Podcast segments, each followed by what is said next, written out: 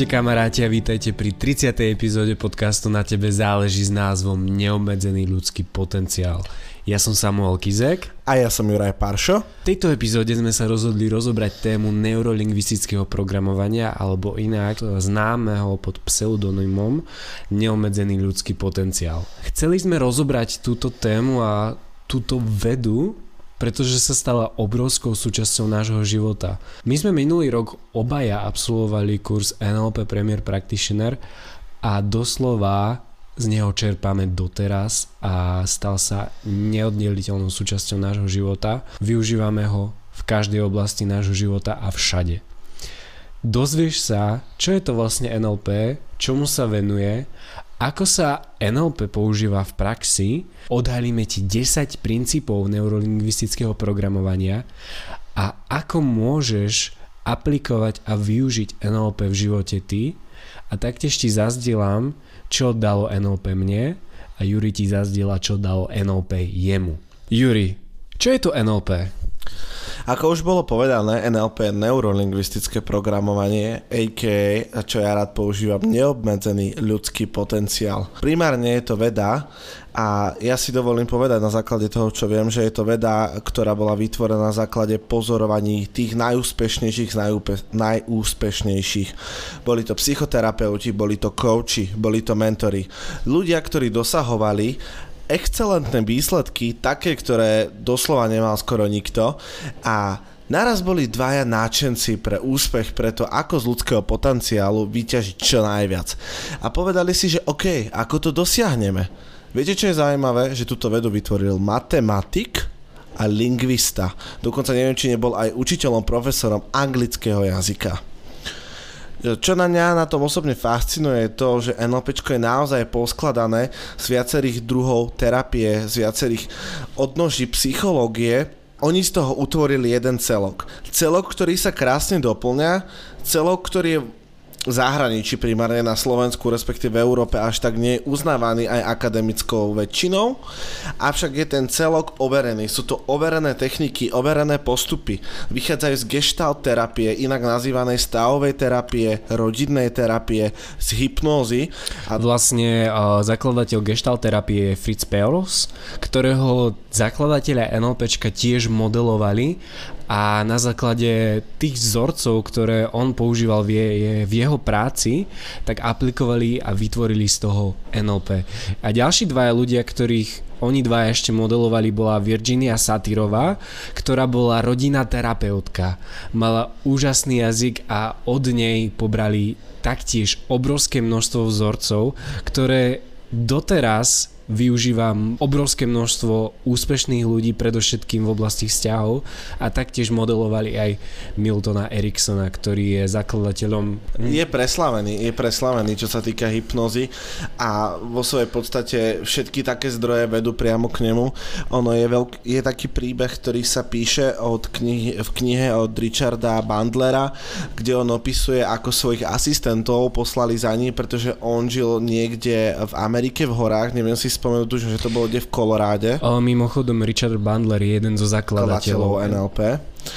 A poslal tam svojich asistentov a asistenti tam prišli v piatok a vrátili sa v pondelok. Keď sa ich spýtal, čo si pamätáš, povedali nič, len príchod a odchod. Všetko medzi tým doslova pre nich bolo neznáme. A to nejde o to, že on ich nejako zmanipuloval a niečo s nimi robil, avšak on na nich ukázal to, ako silu má tá hypnoza, pretože on používa úplne silnú a čistú hypnozu, ktorú aj v dnešnej dobe málo ľudí vie praktikovať a vie ju odovzdávať ďalej. Ako Sanko povedal, jedna veľmi dôležitá vec, celé NLP prvý, prvý model NLP nazývaný starý kód bol postavený na základe modelovania modelovanie bol prvotný, prvotný návrh, prvotná téma, ktorú oni uh, Bandler s Grinderom začali rozoberať, pretože chceli vedieť, ako to robí tá dotyčná osoba akým spôsobom to robí a chceli sa to naučiť aj oni, aby to dosiahli rýchlo vo svojom živote a aby si to osvojili. Tam to začalo pri modelovaní, až to dosiahlo grandióznych rozmerov, kde aktuálne NLP je veľmi živá veda, ktorú obohacuje mnoho odborníkov po celom svete. Určite áno. Um, NLP sa venuje predovšetkým, um, ja by som to tak zhrnul, že nahrádzaniu menej výhodných stratégií tými lepšími. A stratégiu si môžeš predstaviť pod uh, slovom napríklad aj správanie, chovanie, uh, emócia, stav. Hoci čo, čo ti prináša nejaký výsledok, s ktorým nie si až tak príliš spokojný vo svojom živote. NLP sa taktiež venuje aj medziludskej komunikácii je to taktiež súbor rôznych techník, ako sa vieš v nejakej situácii správať inak a mať tam iné zdroje, mať tam iné pocity, ktoré len chceš. Taktiež aj technikám s podvedomím, komunikácii s podvedomím, hypnóze alebo predaju taktiež aj tvorivej stratégii, hodnotám jednotlivca. Týchto vecí je tam naozaj veľké množstvo a nedalo by sa povedať, že čím sa NLP nezaoberá. Čo sa týka osobnostného rozvoja a psychológie, pretože... A mentality.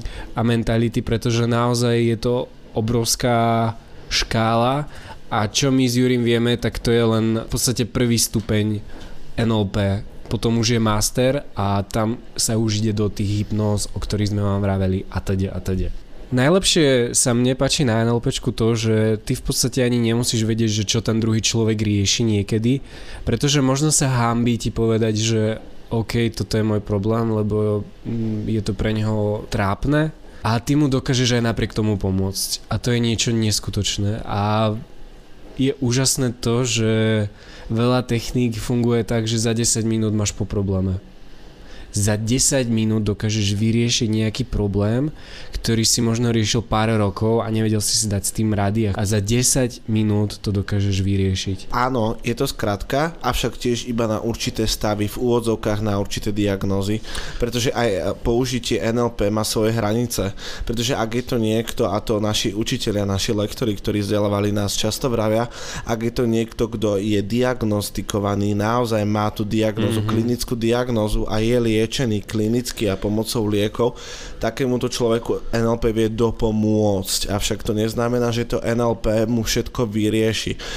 My pracujeme s predpokladom psychicky zdravého človeka, ktorý má v sebe tú energiu, aj keď možno menšiu, avšak ďaká NLP si dokáže ten vnútorný plameň, tú vnútornú silu znova vybudovať. Ako sa teda Juri NLP používa v praxi? NLP sa môže použiť ako aj Samko povedal, podľa mňa v každej praxi a doslova, že všade. Vieš skôr vymenovať že kde sa nedá použiť? To povedať neviem. Avšak veľmi dobré mám overené, že NLP krásne platí v komunikácii, taktiež aj v kreativite, pracovaní so svojimi vlastnými emóciami, mm-hmm. v predaji, tvorení reklám, marketingových kampaní, Samozrejme osobnostného rozvoja, NLP je vo svojej podstate osobnostný rozvoj ako taký a taktiež aj psychológie. Aj mnoho psychoterapeutov používajú NLP. Naozaj je to nástroj, ktorý dokáže človek použiť, či je predavačka v bile, či je to pumpárka, e, či je to obuvník, alebo je to marketingový stratég, hovorca, spevák, čašník, e, či obyčajná upratovačka dokáže použiť NLP vo svojom živote, vo svojej práci a vďaka nemu dosahovať iné výsledky, lepšie výsledky a lepšie stavy, emócie či nálady. Pomocou NLP vieme taktiež aj odstraňovať fóbie napríklad alebo zabrániť uh, úzkostným stavom vieme pracovať vďaka NLP so svojím vnútorným svetom a so svojím vnútorným stavom. Áno, a taktiež aj zmeniť svoju motiváciu pomocou obrazov vo svojej hlave. A toto ma naozaj fascinuje, že takýto nástroj tu na svete máme a že niečo takéto niekto vytvoril. Teraz sme vám trošku predstavili NLP, o čom to je, čomu sa venuje, ako sa používa v praxi a trošku nabrdneme do toho, trošku vám dáme takú menšiu ochutnávku toho, že Zajdeme do nejakých konkrétnych vecí a to konkrétne z 10 princípov neurolingvistického programovania, pretože práve z toho všetkého vychádza. Prvý princíp je, každý človek má za svojím správaním pozitívny zámer. Ja to poviem ešte raz. Každý človek má za svojím správaním nejaký pozitívny zámer. My častokrát hodnotíme druhých ľudí, že niečo robia, že on je zlý, pretože on je zákerný, pretože on uh, chce len zlo a on uh, proste nemyslí na druhých a proste je to naozaj otrasný človek, ale my si častokrát neuvedomujeme, že tí ľudia majú za tým správaním nejaký pozitívny úmysel a vždy, naozaj vždy, naozaj v situáciách, kedy by si si povedal, že vrahovia proste, oni majú pozitívny zámer, ale ten pozitívny zámer je pozitívny pre nich. To neznamená, že musí byť pozitívny aj pre ostatných. Hej? Takže to je dôležité si uvedomiť, že ten človek to vníma pozitívne, pretože mu to niečo dáva, ale pre teba to nemusí byť až také pozitívne alebo pre celý svet. Pretože on to vníma inak. A toto je krásne si uvedomiť na tom, že každý sme iný. Ďalšia vec, ďalší princíp, ktorý aj s týmto súvisí, že ľudia sú dokonalí. My reálne máme dokonalé stratégie, dokonalé súbory správania, súbory chovania na to, aby sme dosahovali presne to, čo dosahujeme teraz. Napríklad aj taký zlozvyk. Náš mozog funguje úplne perfektne, aby ten zlozvyk dodržal. A ako si vieš ten zlozvyk vybudovať, tak presne rovnako si vieš vybudovať nejaký pozitívny návyk ľudia sú dokonali, pretože ľudia fungujú úplne dokonale, bez chyby. Otázka je, že ako sa im s tými stratégiami, ktoré oni majú, žije. Ďalší princíp je, žiadna reakcia nie je zlá. Každý človek uh, má vo svojom živote nejaké určité presvedčenia, určité hodnoty, podľa ktorých žije a na základe toho aj nejakým spôsobom reaguje. Z toho dôvodu NLP súdi, že žiadna reakcia nie je zlá, pretože každý človek koná na základe svojho pozitívneho zámeru a na základe nejakých svojich predošlých skúseností, hodnôt, presvedčení a funguje úplne dokonale. Takže reakcie, ktoré má, nie sú zlé. Tebe sa možno nemusia páčiť, pretože nie sú v súlade s tvojimi hodnotami alebo v súlade so všeobecnými pravidlami sveta. Ďalší princíp je rešpektujem mapu sveta druhých. Mapa sveta je niečo ako taká tvoja realita. A rešpektujem mapu sveta druhých znamená to, že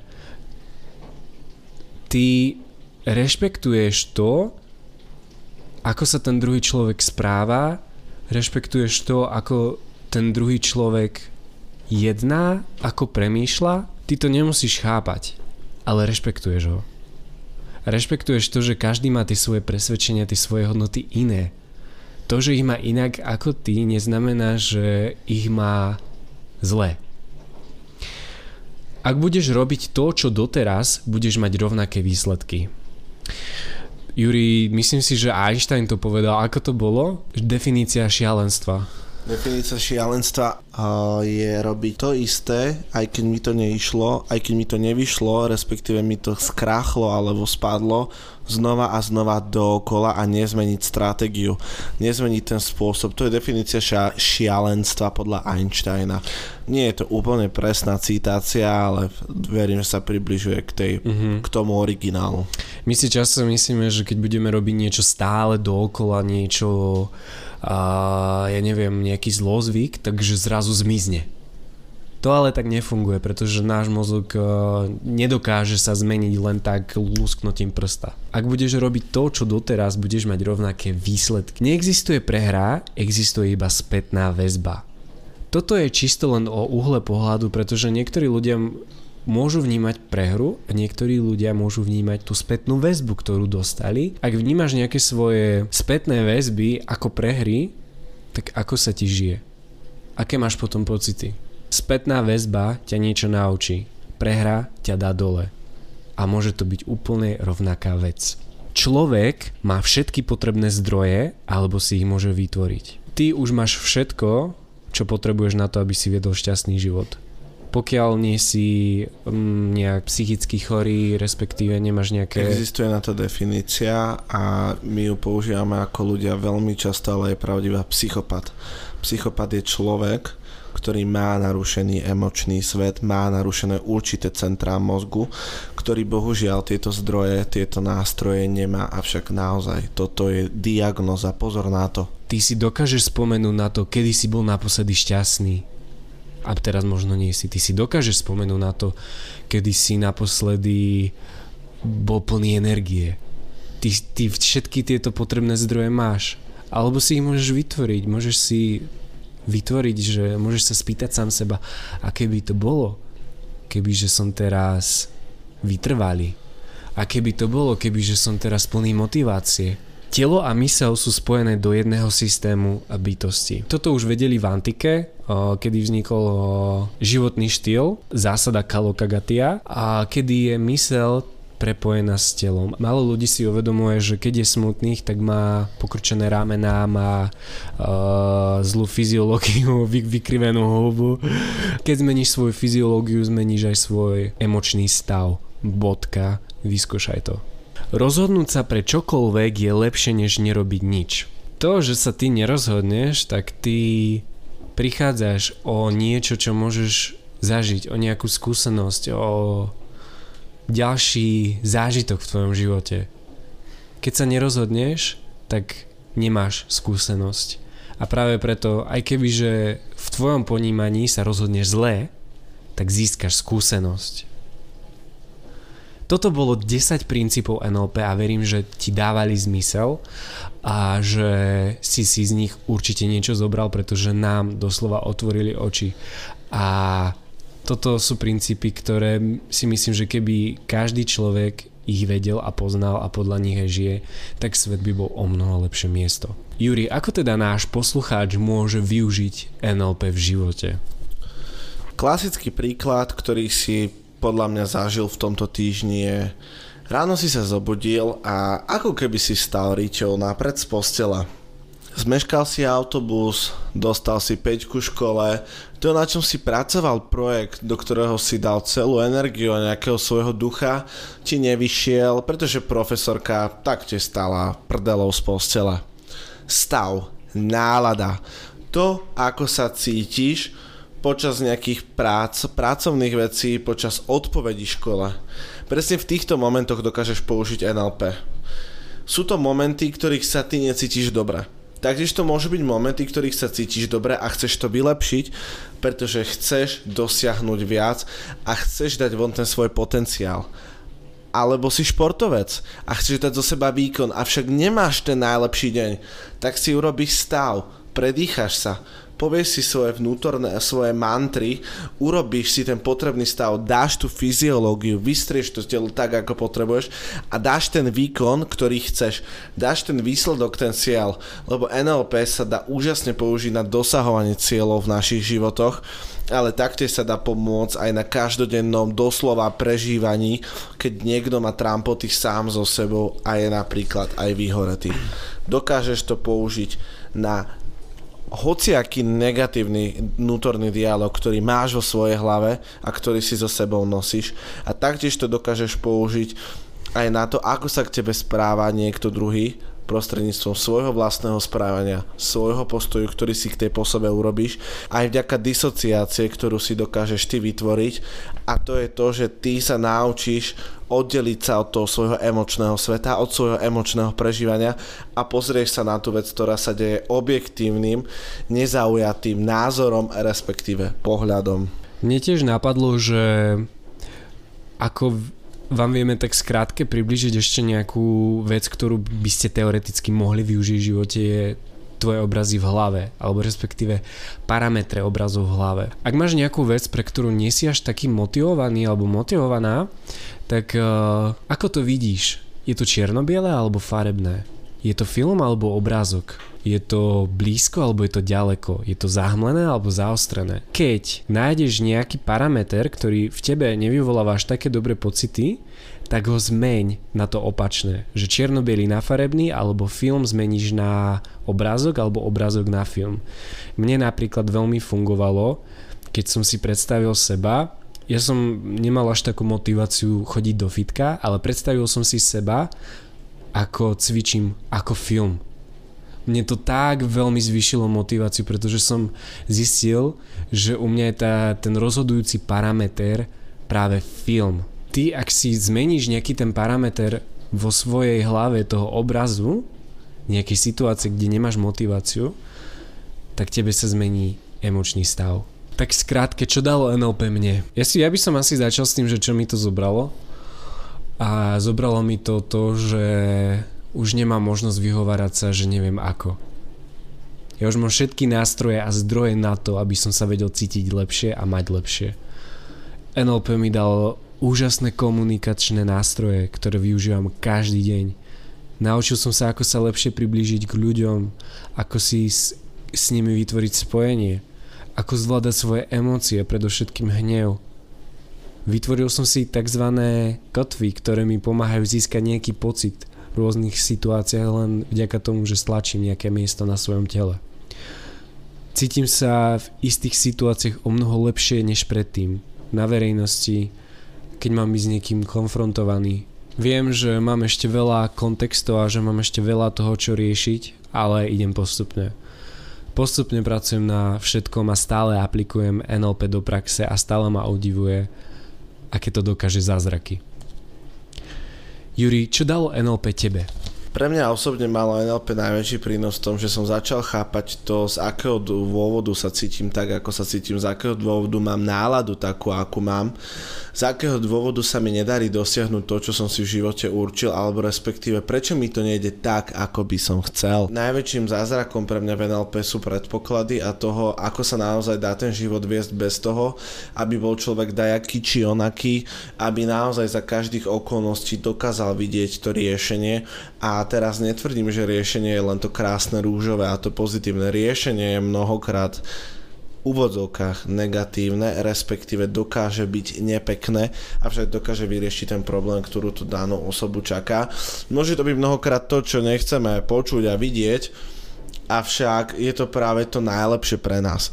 A aj vďaka NLP som sa naučil pozorovať samého seba, počúvať sa, aj keď naozaj je to náročné, pretože mnohokrát si človek povie, a veď iba dneska sa takto cítim, nevadí.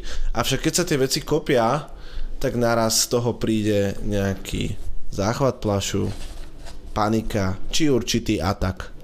Avšak toto sú, toto sú veci, ktoré som si vďaka NLP dokázal na sebe odpozorovať a naučil som sa s nimi pracovať. Netvrdím, že je to lusknutím prsta, stále sa učím to, ako fungujem a vo svojej podstate o tom je celá múdrosť seba rozvoja, poznať samého seba a vedieť to, kým som a naučiť sa s tým narábať v prospech môjho života. My veríme, že sme vás zahltili informáciami, ktoré pre vás budú určite prospešné a viem, že si asi teraz počul veľa nových vecí, nových názov, nových pojmov a možno to je pre teba z, uh, celkom zmetujúce, ale taktiež viem, že sme aj v tebe vzbudili tak, taký záujem pre NLP.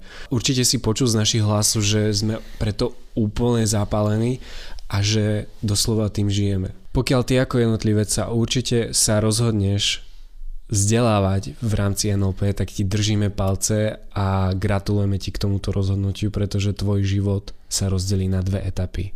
Život pred NLP a život po NLP. Ďakujeme ti krásne. Ďakujeme ti krásne poslucháč. A maj nádherný týždeň. Maj a sa. život. Ahoj.